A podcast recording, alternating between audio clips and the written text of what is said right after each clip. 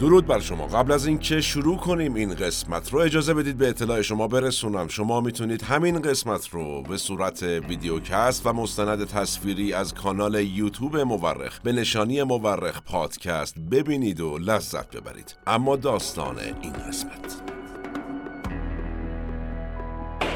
روز داخلی دادگاه.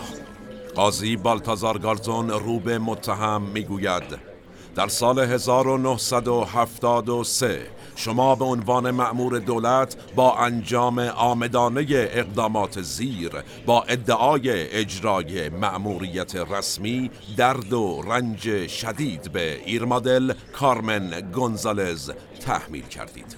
وصل کردن برق به دهان واژن و سینه های او مجبور کردن او به خوردن بقایای اجساد اسرای همبند تجاوز دو مرد به او. همچنین اقدامات زیر را هم علیه پدرو هیگو کارواخال انجام دادید. اجرای رولت روسی گذاشتن یک سیب بالای سرش و شلیک به آن. پدرش را مجبور کردید لخت روی پسرهایش دراز بکشد و با انجام حرکات جنسی دخول انجام دهد. پسر بزرگ خانواده را مجبور کردید به پسر کوچکتر تجاوز کند. شما بارها این تجاوز شما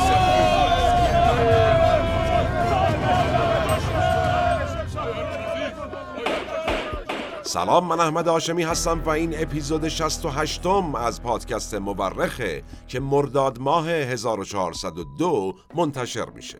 ما در این قسمت از مورخ رفتیم سراغ یکی از پرمناقشه ترین دیکتاتورهای قرن بیستم آقای آگوستو پینوشه. کودتاچی بزرگ و رهبر شیلی نوین. به اعتقاد اغلب مورخین تاریخ بیش از آن که علم باشد یک هنر است. هنر کنار هم گذاشتن شواهد. ما در پادکست مورخ هر بار یکی از پازل های تاریخ رو کنار هم می‌ذاریم. منابع پادکست مورخ در این قسمت کتاب شکست تلسم وحشت محاکمه شگفتانگیز و پایان ناپذیر ژنرال آگوستو پینوشه نوشته آریل دورفمن. کتاب توسعه بازار در برابر پوپولیسم اثر نجات بهرامی و کتاب سایه دیکتاتور زندگی تحت حکومت آگوستو پینوشه اثر هرالدو مونیوزه. شما می‌تونید تمامی قسمت های پادکست مورخ رو از طریق کانال یوتیوب مورخ به صورت مستند تصویری یا ویدیو پادکست ببینید و بشنوید و لذت ببرید. نظر فراموش نشه و نوش گوشاتون. آگوستو خوزه رامون پینوشه اوگارته در شهر والپارایسو دومین شهر بزرگ شیلی بعد از پایتخت این کشور یعنی سانتیاگو به دنیا اومد کی 25 نوامبر 1915 میلادی. پینوشه اصالتا فرانسوی بود یعنی از نسل یکی از مهاجران فرانسوی به شیلی.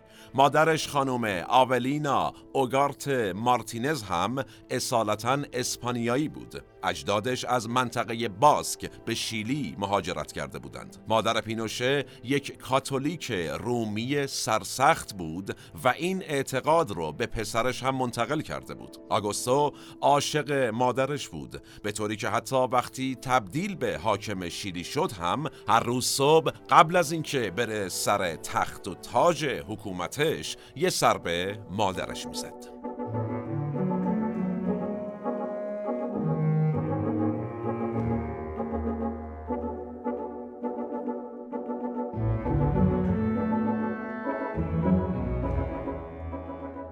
خانواده آگوستو از طبقه متوسط شیلی بودند. دستشون به دهنشون می‌رسید اصطلاحا. و برای همین آگوستو تونست در قدیمی ترین مدرسه غیر انتفاعی آمریکای جنوبی درس بخونه. تو مدرسه به چی می‌گفتند؟ خر. چرا؟ چون خیلی خرکی میخندید آقای پینوشه. ذهن ریاضی خیلی قوی داشت اما دروس علوم انسانی رو خیلی به سختی پاس می کرد هیچ کدوم از اطرافیان آگوستو نمی‌دونستند که اون علاقه داره در آینده مشغول چه حرفه و پیشهی بشه. آگوستو اما بعد از فارغ و تحصیلی از مدرسه تصمیم گرفت وارد دانشگاه افسری بشه.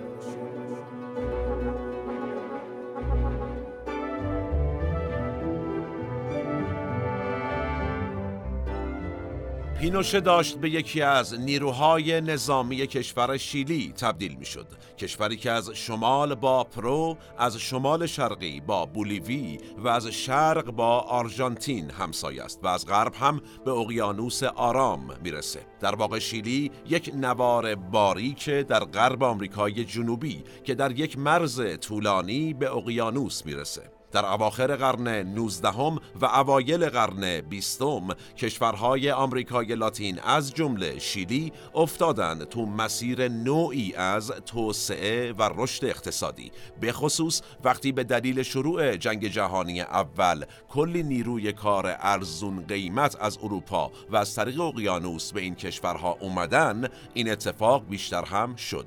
و خب شیلی هم که گفتیم مرز گسترده‌ای با اقیانوس داشت. شیلی کم کم تبدیل شد به بزرگترین تولید کننده نیترات های طبیعی در دنیا. بیش از 80 درصد نیترات موجود در کودهای شیمیایی کشاورزی دنیا توسط شیلی تولید می شد. این توسعه اقتصادی دوره ای از ثبات سیاسی رو هم در شیلی رقم زده بود. در همین دوران بود که پارلمان شیلی خیلی قدرتمند شد و ساختار بیش از قبل دموکراتیک شد. It.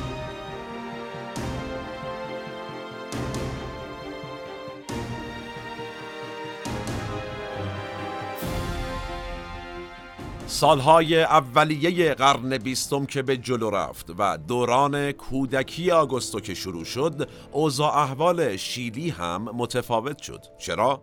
چون طی جنگ جهانی اول و به دلیل نیاز بیشتر کشورها به نیترات تکنولوژی جهانی به جایی رسید که تونست نیترات شیمیایی تولید کنه یعنی نیاز جهان به شیلی کمتر و کمتر شده بود و همین باعث سقوط اقتصادی و در نتیجه هرج و مرج سیاسی در شیلی شد.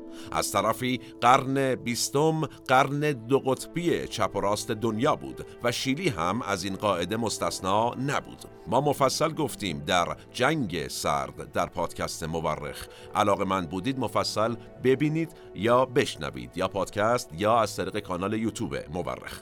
شیلی هم گرفتار شده بود در این دو قطبی جهان. جدال بین چپگراها و راستگراها و محافظ کارها بالا گرفت و همین باعث شد تا وضعیت سیاسی شیلی نابسامانتر هم بشه. 1924 میلادی و زمانی که آقای آرتورو الساندری رئیس جمهور شیلی بود ارتش شیلی وارد این دعوا و درگیری های سیاسی شد و کودتا کرد. رهبر کودتا هم یک افسر نظامی بود به اسم آقای لویز آلتامیر اونو.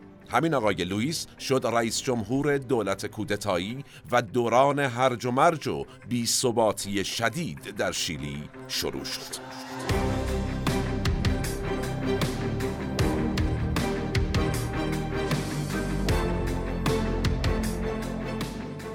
توجه کنیم که از 1929 میلادی ما سقوط والستریت رو در آمریکا داریم که در قسمت‌های مختلف راجبش البته صحبت کردیم در مورخ. و مثلا در قسمت‌های مربوط به جنگ جهانی دوم در هشت قسمت توضیح دادیم که این سقوط اقتصادی چطور وضع اقتصادی تمام دنیا رو تحت تاثیر قرار داد. کشورهای آمریکای لاتین که به ایالات متحده نزدیک هستند هم خیلی شدید. از این بحران متأثر شدند. شیلی هم همین بود. در واقع در شیلی گرفتاری اقتصادی و گرفتاری سیاسی با هم گره خورده بود و اوضاع واقعا خیلی بد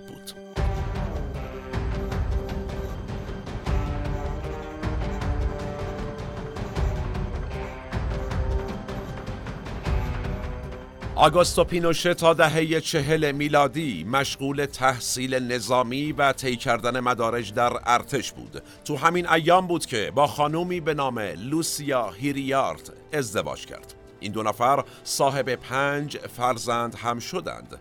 با شروع دهه پنجاه پینوشه شده بود یک استاد آکادمی نظامی حالا. کلی کتاب در رابطه با بحث جغرافیای نظامی نوشته بود ایشون که البته بعدا ادعا شد عموم نوشتههاش سرقت ادبی بوده که حالا ما الان تو بحثمون نیست. این دورانی بود که سیاست در شیلی داشت کم کم با ثبات می‌شد دوباره. چرا؟ لیبرال ها و محافظ کاران امور رو به دست گرفته بودند و داشتند از قدرت نظامی ها در سیاست کم می کردند. از اون طرف ملی کردن صنعت مس هم شیلی رو به بزرگترین صادر کننده مس دنیا تبدیل کرده بود و یه رشد اقتصادی مطلوبی ایجاد کرده بود و نتیجه اوضاع رو به بهبود بود.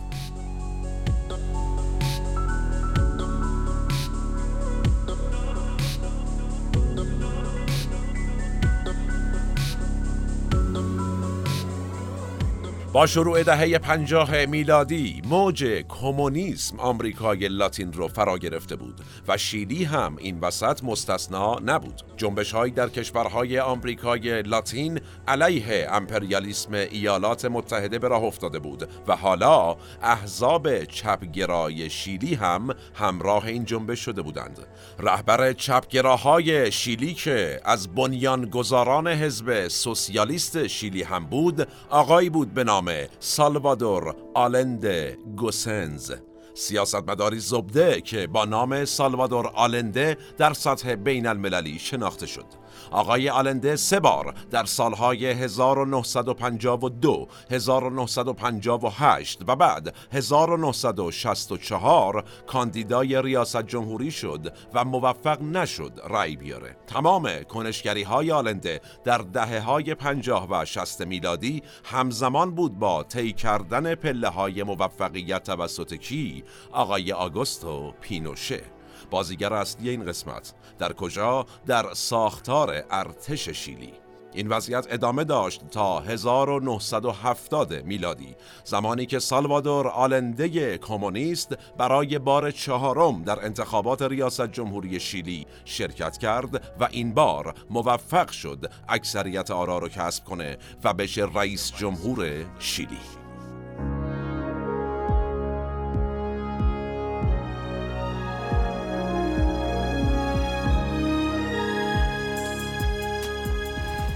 انتخابات 1970 میلادی شیلی خیلی مورد توجه دو قطب جهان در ایام جنگ سرد قرار گرفت. شوروی از این سمت و آمریکا از سمت دیگه. شوروی از اینکه یک نیروی نزدیک به خودش در یک کشور آمریکایی روی کار اومده خوشحال بود و از اون سمت ریچارد نیکسون رئیس جمهور وقت آمریکا به شدت علیه این انتخابات موضع گرفت. شیلی اولین کشوری بود در آمریکای جنوبی که یک رئیس جمهور کمونیست رو به خودش می‌دید و این اصلا مطلوب ایالات متحده نبود. آلنده اما بی توجه به فشارهای آمریکا سریعا برنامه های اصلاحی خودش رو شروع کرد.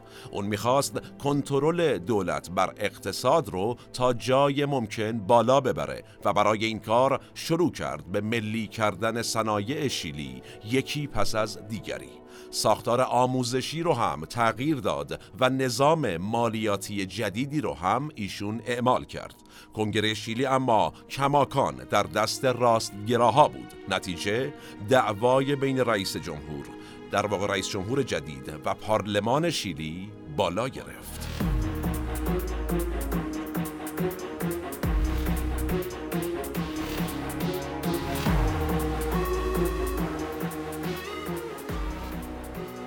مشکل اصلی آلنده اما کنگره نبود بلکه ایالات متحده آمریکا بود.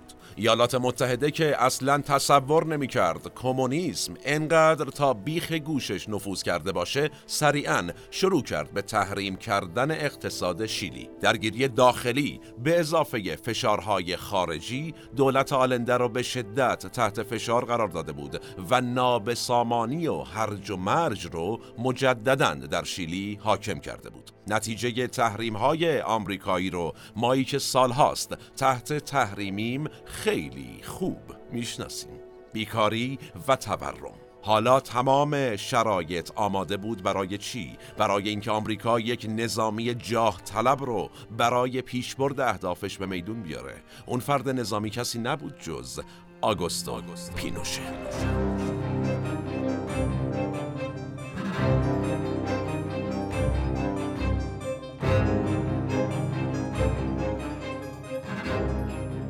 پینوشه و آلنده سالها قبل سابقه یک دعوای کوچیک با هم داشتند. زمانی که در 1946 در اوایل شروع جنگ سرد آقای گابریل گونزالس ویدلا رئیس جمهور وقت شیلی به سمت ایالات متحده متمایل شده بود و هزاران نفر از رفقای چپگرای سابقش رو فرستاده بود کجا؟ آبخونک بخورن. یک سال بعد حزب سوسیالیست شیلی تونست یک نماینده به زندان بفرسته تا از وضعیت زندانیان با خبر بشه و یه بازدیدی بکنه ببینه چه خبره. کی بود این نماینده ای که رفت؟ آقای سالوادور آلنده. رئیس وقت زندان اما اجازه ورود به آلنده نداد. وقتی آلنده گفت که چه تو بخوای چه نه من میرم تو زندان و این حرفا نیست رئیس زندان گفته بود یه قدم بیا جلو تا با تیر بزنم تو پات. آلنده در نهایت از بازدید منصرف میشه. پای عمل میاد می‌بینه ای تیر دال نمیارزه دیگه. میریم فردا میام یه وقت دیگه رئیس کی بود؟ این مهمه. همه اینا رو گفتیم اینو بگیم. رئیس وقت زندان آقای آگوستو پینوشه بود. در 1972 میلادی اما هیچ نشونی از اون جدل سابق وجود نداشت.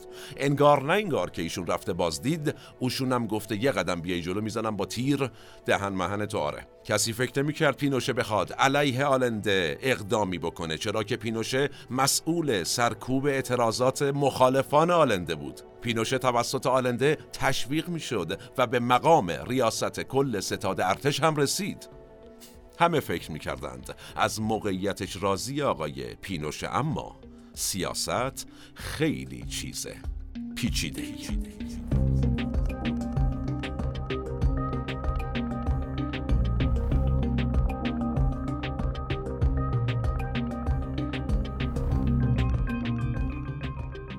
یازدهم سپتامبر 1973 ائتلاف گسترده ای از افسران ارتش شیلی علیه دولت آلنده کودتا کردند. کودتایی که توسط سازمان سیا برنامه ریزی شده بود. کودتا زمانی رخ داد که سه هفته از انتصاب پینوشه به عنوان فرمانده کل ارتش شیلی میگذشت.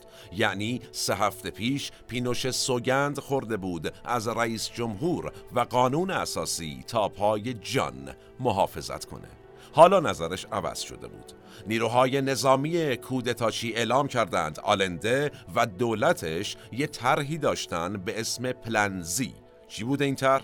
طرحی که طی اون بتونن کنترل کنگره و ارتش رو در دست بگیرن و ارتش به همین دلیل دست به کودتا زده هرچند حمایت های علنی آمریکا از کودتا نشون می‌داد. ریشه های کودتا عمیقتر از این حرف است و البته در ادامه هم هیچ سندی در رابطه با پلنزی آقای آلنده که ادعا شده بود به دست نیومد. به هر حال کودتای 11 سپتامبر به راحتی موفق شد. ساعت هفت صبح اصلی ترین بندر شیلی به دست نیروی دریایی ارتش افتاد و کمی بعد رادیو و تلویزیون هم توسط ارتش تسخیر شد.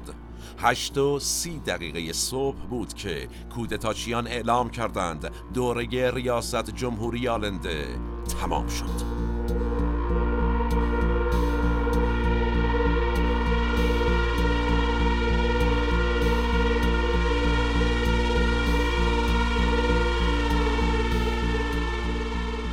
آقای آلنده و یارانش اما هنوز در کاخ ریاست جمهوری بودند. جتهای جنگی سانتیاگو رو بمبارون می کردند و آلنده معتقد بود هر مردی که در کاخه و بلد اسلحه در دست بگیره باید بیسته و مقاومت کنه. آلنده زنان و مردانی که استفاده از اسلحه رو بلد نبودند از کاخ ریاست جمهوری فراری داد. از جمله وکیلی اهل کاتالونیای اسپانیا به اسم آقای خوان گارسز. کسی که در ادامه هم باهاش کار مهمی داریم.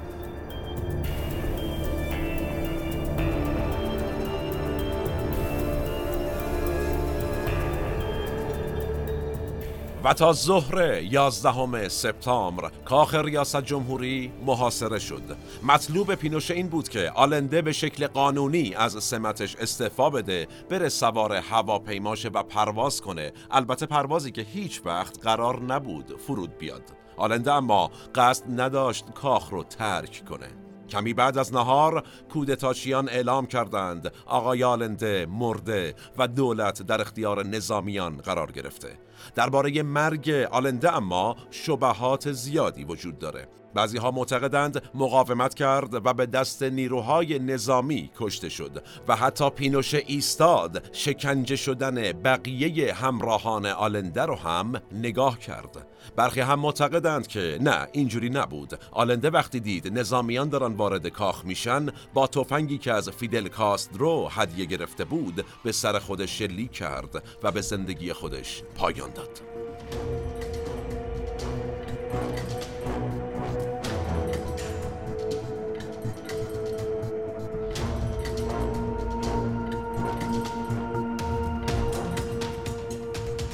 بلافاصله یک خونتای نظامی متشکل از چندین نفر فرماندهان ارتش شکل گرفت. یکی از این افراد هم آگوستو پینوشه بود. این خونتا یا گروه نظامی پانزده ماه بر شیلی حکومت کردند. طی این پانزده ماه حکومت نظامی برقرار بود و مخالفین حکومت و چپگراها هم به شکل شدیدی سرکوب و اعدام می شدند. کودتاشیان به سرعت شروع به بازداشت چپگراها و طرفداران آلنده کردند. یکی از بازداشت شدگان آهنگ سازی بود به اسم ویکتور خارا. کسی که چند ماه قبل آهنگی روی شعری از سرخی و ارتگا گذاشته بود و سرود معروف مردم متحد هرگز شکست نخواهند خورد رو ساخته بود. ارتگا تونسته بود از کشور فرار کنه اما خارا بازداشت شد. به همراه چند صد نفر دیگه به استادیوم شهر سانتیاگو برده شد. اونجا استخونهای دست و انگشتاشو شکستند و بعد تیربارونش کردند.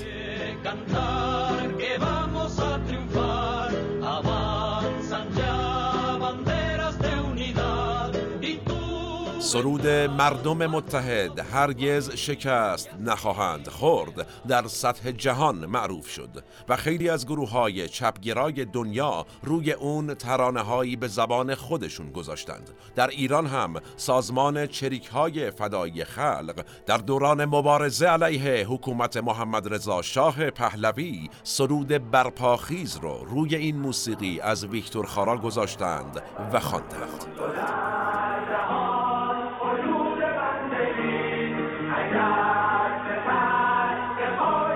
گروه نظامی حاکم قرار گذاشته بودند یه ساختاری بسازند که توش هر یک سال یک نفر از نظامیان در جایگاه ریاست جمهوری قرار بگیره و بعد استعفا بده و قدرت رو بده به بعدی.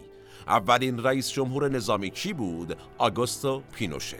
کسی که قرار بود دوازده ماه بعد قدرت رو بده به نظامی بعدی اما برای پانزده سال حاضر نشد از قدرت کنار بره. اینه شیرینی قدرت و اینه در ساموز بودن تاریخ اگر در جستجویش باشیم. دو سال اول حکومت پینوشه دوران تثبیت بود. دستگاه سرکوب و کشتار گستردهی به راه افتاده بود. علیه تمام مخالفان. حالا از وابستگان به حکومت قبلی گرفته تا رفقای سابق پینوشه که حالا منتقدین شده بودند قرار بود دستگیر بشند. بسیاری خوششانس بودند و برای سالها در زندان بودند اما هزاران نفر کلا ناپدید شدند و هنوز هم مشخص نیست دقیقا چطور و کجا کشته شدند. گفته میشه پابلو نرودا شاعر مشهور شیلیایی هم چند روز پس از کودتای بزرگ از قصه دق کرد. و درگذشت.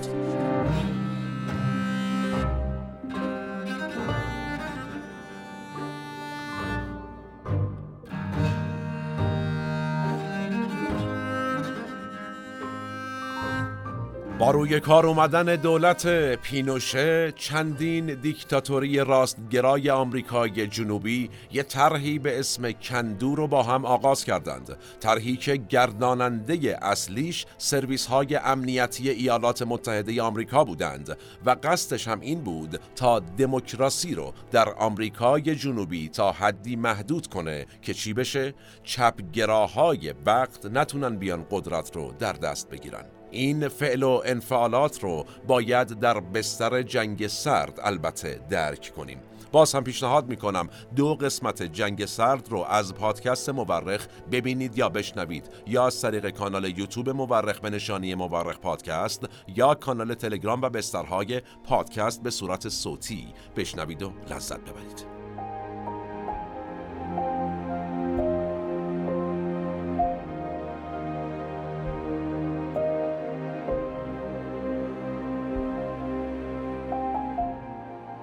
استبداد پینوشه سنگین بود اما برای بخش بزرگی از جامعه شیلی حکومت پینوشه بیش از ظلم و ستم با اصلاحات گسترده اقتصادی شناخته می‌شد.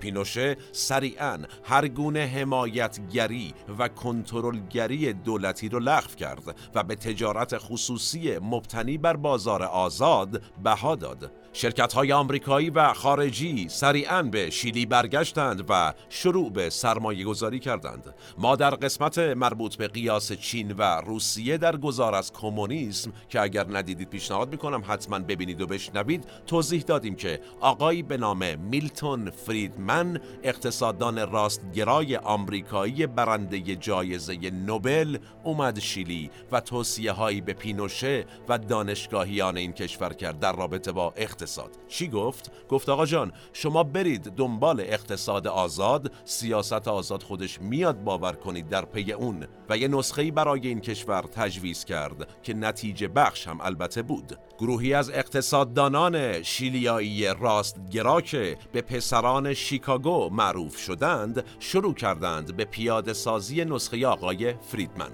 فریدمن از شهرهای اصلی مکتب اقتصادی شیکاگو بود و برای همین اسم این اقتصاددانان شیلیایی هم شد پسران شیکاگو کسانی که در دانشگاه شیکاگو آمریکا تحصیل کرده بودند و مکتب شیکاگو رو در شیلی پیاده کردند.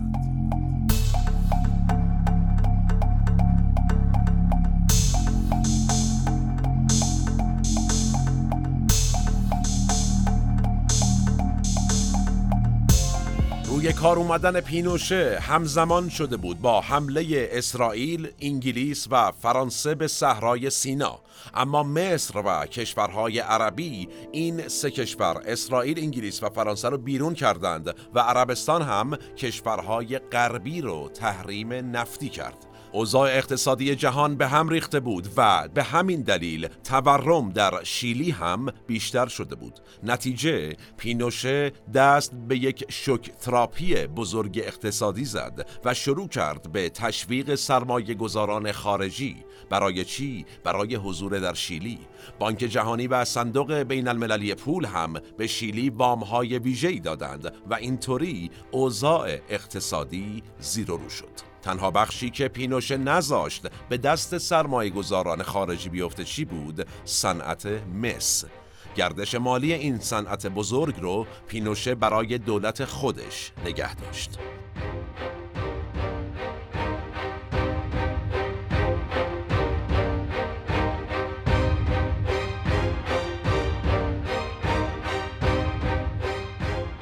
در اون دوران نوع نگاه اقتصادی آقای جان مینارد کینز بر کشورهای غربی حاکم بود و حالا شیلی داشت یک مسیر متفاوت رو می‌رفت نتیجه حامیان گرایش اقتصادی نئولیبرالیسم خیلی از اصلاحات پینوشه حمایت می کردند. یکی از بزرگترین حامیان پینوشه خانومی بود به نام آشناست مارگارت تاچر نخست وزیر وقت بریتانیا. ایشون معتقد بود اصلاحات اقتصادی پینوشه در نهایت به دموکراسی سیاسی هم ختم میشه و این مدل رو مدام تبلیغ می‌کرد.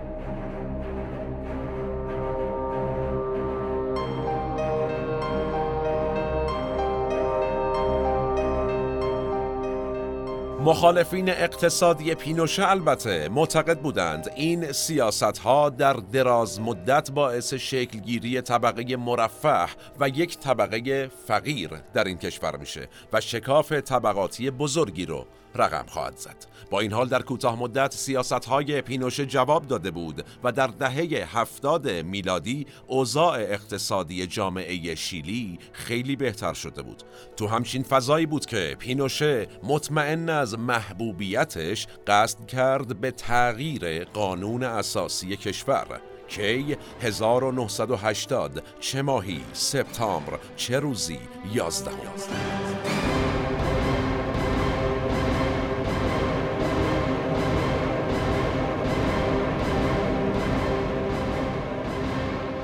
یازدهم سپتامبر 1980 و در سال روز کودتا رفراندوم قانون اساسی در کشور برگزار شد. قانون اساسی قصد داشت که جایگاه ریاست جمهوری رو از نیروهای نظامی جدا کنه و چیکار کنه اون رو به دوره های هشت ساله محدود کنه و به پارلمان هم البته جایگاه بهتری بده. هرچند طبق قانون جدید اختیارات بسیار زیادی برای رئیس جمهور تعریف شده بود. پینوشه اصلاحگر اقتصادی حالا می‌خواست دست به اصلاحات سیاسی بزنه و عملا موفق هم شد. اکثریت مردم شیلی به قانون اساسی جدید رأی مثبت دادند اگرچه مخالفان پینوشه معتقدند در این انتخابات تقلب گسترده شده.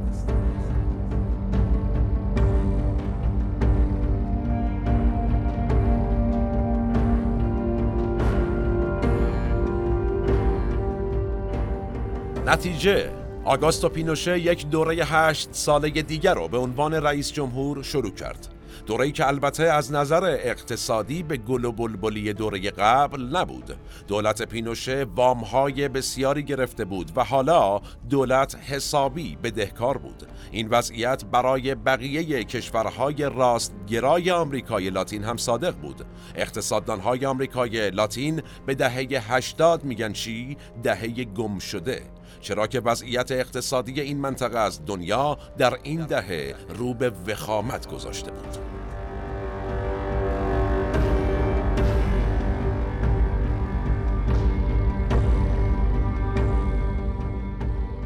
با نزدیک شدن به دوره دوم ریاست جمهوری پینوشه یعنی با نزدیک شدن به سال 1988 نارضایتی مردمی از پینوشه بالا گرفته بود. رونالد ریگان رئیس جمهور وقت آمریکا هم به فکر گسترده تر کردن دموکراسی در دنیا بود و پاپ ژان پل دوم هم که نفوذ خوبی در شیلی داشت به فکر آزادتر کردن فضای سیاسی در شیلی بود. به هر حال پینوشه رهبری بود از جنس رهبران فاشیست قرن بیستم و در سطح جامعه بین المللی خیلی شهره ترتمیزی نبود در واقع. زیر این فشارها پینوشه مجبور شد اجازه بده احزاب سیاسی تا حدودی فعال بشن. پینوشه اما فکر نمی کرد این احزاب چپگرایی که حالا فعال شدند بتونن خللی در ادامه حکومتش ایجاد کنند. پینوشه اما اشتباه می‌کرد.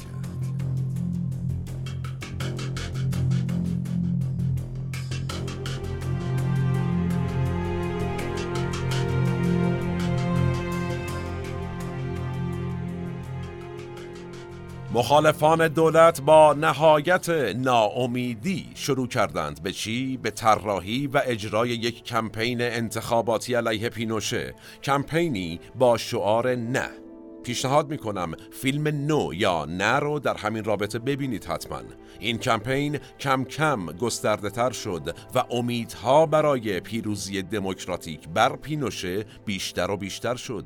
حکومت پینوشه شروع کرد به سرکوب کردن ستادهای مخالفین اما چند دقیقه برنامه تلویزیونی که به مخالفان داده شده بود کافی بود و کار خودش رو کرد. شاید این بزرگترین اشتباه پینوشه بود. پنجم اکتبر 1988 نقطه عطف 56 درصد از شرکت کنندگان در انتخابات به ادامه حکومت آگوستو پینوشه رأی نه دادند.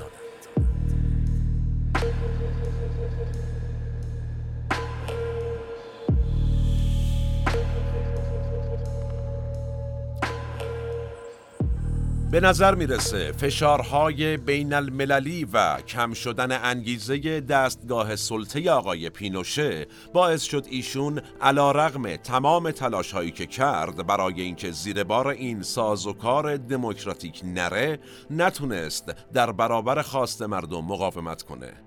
تنها کاری که ازش بر اومد این بود که یک همه پرسی دیگه در سال 1989 میلادی برگزار کنه که اون انتخابات هم به سود پینوشه پیش نرفت بنابراین پینوشه در مارس 1990 یعنی بعد از 16 سال حکومتداری از قدرت کنار رفت.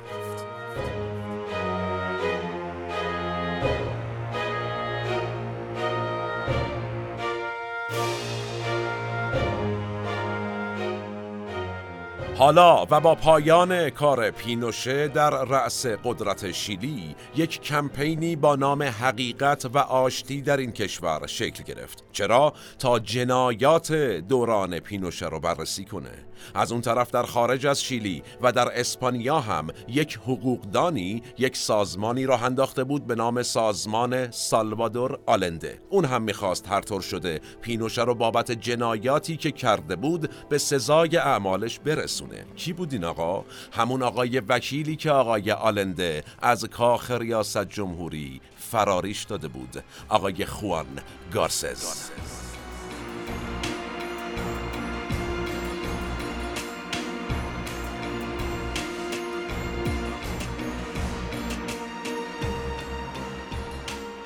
با همه اینها پینوشه تا 1998 به عنوان فرمانده کل نیروهای مسلح باقی موند. همه راجع به جنایات پینوشه صحبت می کردند اما هیچ کس جرأت نداشت به دیکتاتور از قدرت کنار رفته دست بزنه حتی. مدت ها طول کشید تا این جرأت ایجاد شد. کی وقتی که پینوشه برای معالجه پزشکی به دلیل کمردرد به بریتانیا سفر کرده بود. پینوشه در سفر بریتانیا بود که آقای خوان گارسز وکیل به همراه یک قاضی به اسم بالتازار گارزون که این قسمت رو با بخشی از کیفرخواستی که ایشون نوشته بود و قرائت کرده بود شروع کردیم تونستن یه حکم بازداشت بین المللی رو با اتهام جنایت علیه بشریت برای آگوستو پینوشه بگیرند.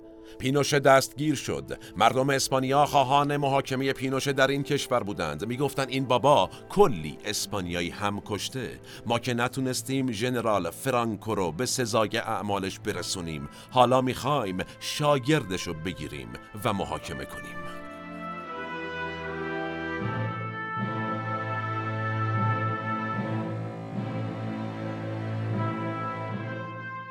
قبل از ادامه در پرانتز بگم اگر علاقه من دید ژنرال فرانکو رو بیشتر بشناسید که بسیار جذابه همین الان برای ما کامنت کنید و ما انجام وظیفه خواهیم کرد.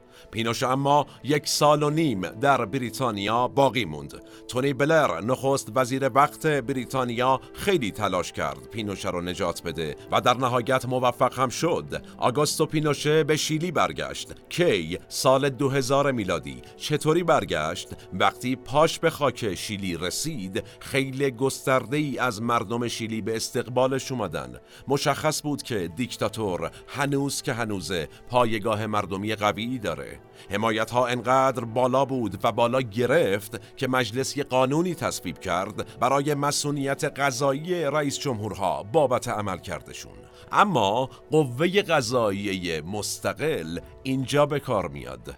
قوه قضاییه زیر بار قانون جدید مجلس نرفت و اون رو مخالف با قانون اساسی دونست.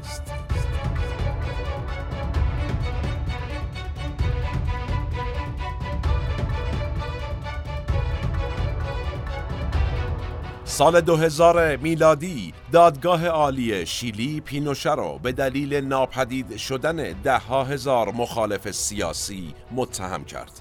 این دادگاه تا سال 2002 ادامه داشت و در این سال به دلیل ناتوانی روحی و جسمی دادگاه پینوشه متوقف شد. در 2004 میلادی اما بار دیگه وضعیت دادگاه تغییر کرد. باز هم حکم سابق لغو شد و محاکمه شروع شد. در این سال مشخص شد فارغ از بحث جنایت علیه بشریت کلی هم پرونده فساد مالی داره ایشون.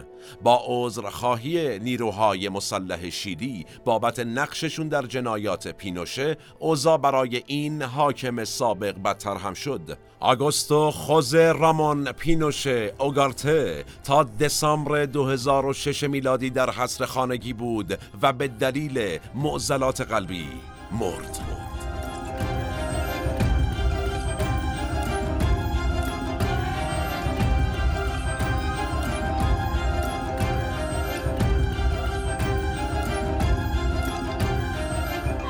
با مرگ پینوشه هوادارانش به خیابون ریختن و عزاداری ها کردند.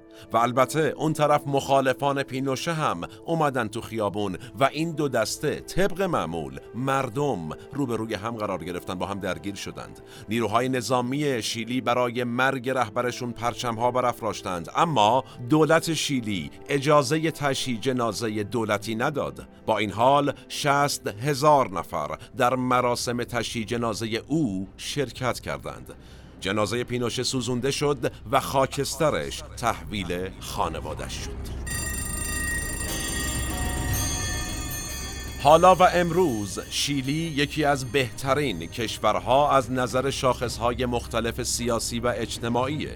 نتیجه بالا و پایینهای سیاسی بسیار و تجربه انواع حکومتهای راستگرا و چپگرا همینه. اگرچه سال 2019 میلادی اعتراضاتی نسبت به اختلافات طبقاتی در این کشور شکل گرفت اما به هر حال شیلی امروز یکی از بهترین کشورهای آمریکای لاتین از نظر اقتصاده. حالا یکی دو سالیه که باز هم سوسیالیست ها در شیلی قدرت رو در دست گرفتند. اما با این حال هنوز که هنوزه آگوستو پینوشه به عنوان یک چهره پر مناقشه در تاریخ این کشور باقی مونده. آیا اون یک دیکتاتور جنایتکار بود یا یک رهبر توسعه گرا؟ یا شاید هر دو. آیا باید بگیم درگذشت یا باید بگیم مرد؟ قضاوتش با شماست. زمان ما به فرجام رسید و کلام ما هم. من احمد آشمی هستم و تنها نیستم. این اپیزود هم به همت تیم پادکست مورخ در استودیو پیکان تهیه و تولید شد. تا چند روز آتی و موضوع جذاب بعدی سالم باشید و در صلح شما رو به تاریخ میسپارم و میبینمتون.